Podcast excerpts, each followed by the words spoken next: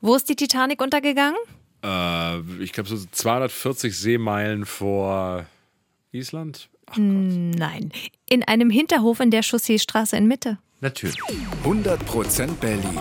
Ein Podcast von RBB 888.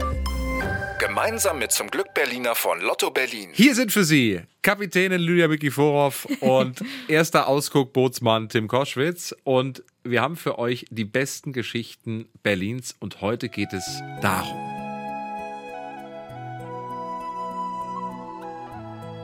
Ja, die legendäre Titanic. Aber heute mal ohne Jack und Rose, sondern wir haben in dieser Folge ein bisschen Stummfilm-Feeling im Podcast.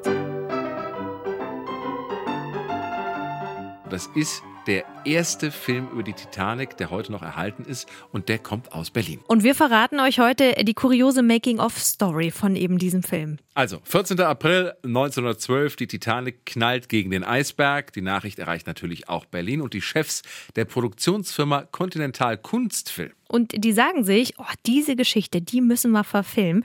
Und wir wollen die Ersten sein, die einen Titanic-Film ins Kino bringen. Also muss alles ganz schnell gehen. Schon im Mai, was ja wirklich der Wahnsinn ist, ne? nur wenige Wochen nach dem Untergang des Drehstart und zwar in einem Hinterhof in der Chausseestraße 123. Das Haus, das gibt's auch heute noch. Das steht so in der Nähe vom Naturkundemuseum. Der Regisseur ist ein Mann namens Mime Misu.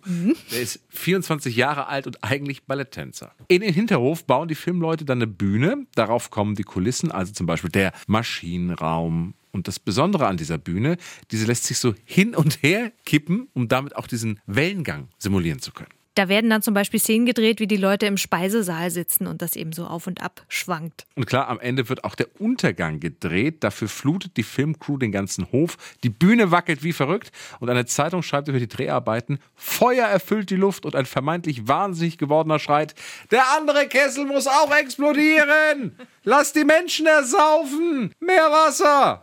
Mit dem Wahnsinnigen ist natürlich der Regisseur gemeint.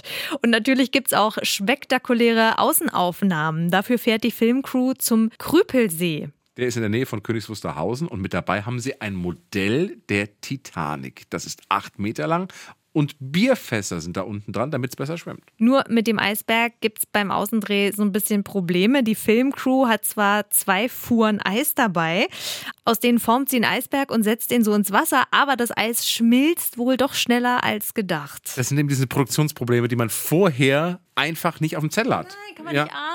So, und deswegen müssen sie ständig einen neuen Eisberg machen und dann ganz schnell drehen. Und das zweite Problem ist natürlich, das ganze geschmolzene Eis macht den See viel, viel kälter. Die Wassertemperatur, die sinkt.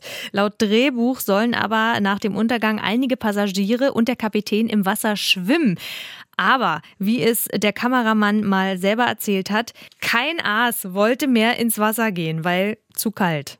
Außerdem fährt die Crew noch nach Hamburg und dreht da ein paar Schiffe. Es läuft also ganz gut. Aber dann die Schocknachricht. In Amerika läuft der erste Titanic-Film schon im Kino und sogar eine Überlebende der Katastrophe spielt mit. Deren Kleider waren wahrscheinlich noch nass. Also nix wird's mit dem ersten Titanic-Film, aber egal, es wird weitergedreht. Und dann im August 1912 ist der Film endlich fertig.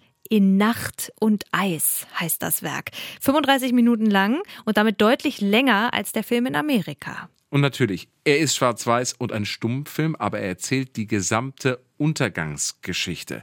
Und wenn man sich den anguckt, also den gibt es bis heute noch zu sehen, Ja. das ist so witzig, sich das anzugucken. Also weil man natürlich den großen Titanic-Film irgendwie vor dem inneren Auge hat, aber das ist mit den Mitteln, die wir hier gerade ja beschreiben, wirklich gut geworden. Also wirklich sehenswert auch. Wobei fast so ein bisschen slapstickhaft, finde ich. Ne? Weil es Aber für die Zeit. schräg. Ja, für die Zeit, okay.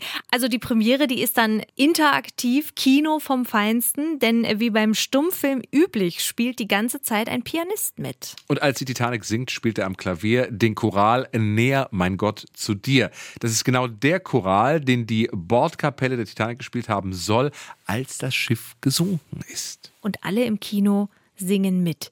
Das ist schon ein Filmerlebnis. Aber hallo. Der Film läuft dann weltweit zum Beispiel in China oder Frankreich, aber er wird eher ein Flop, vor allem in Deutschland und verschwindet dann wieder aus den Kinos. Und dann gilt er auch viele Jahrzehnte als verschollen, bis zum Jahr 1998. Da schreibt der Tagesspiegel einen Artikel über den Streifen und ein Filmfan meldet sich und sagt, hey, ich hab den noch zu Hause. Das ist wirklich irre. Also der Titanic-Film ist wieder da. Und online zu sehen und zu finden, und zwar bei YouTube in Nacht und Eis. 100% Berlin. Ein Podcast von RBB 888.